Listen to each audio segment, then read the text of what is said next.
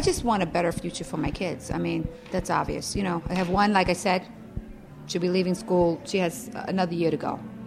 I want her to get some kind of jobs, get some stability in her life, you know, and then that's it. I guess I'll be happy once they're they're planted, you know, wherever they decide to do and whatever they said. That's that's what I want to see in the future, in the next four years. I mean, if the, one of the presidents and one of the candidates can do that, then I'm all for it. I mean, look at myself. I'm retired, but I yet had to get another job. And why is that? Because I have a kid in college, have student loans. You know what I mean? So you do your 20 years, you you retire. You think you're going to retire. You think you're going to you know, go on some Florida island or wherever and just relax. But it's not the case.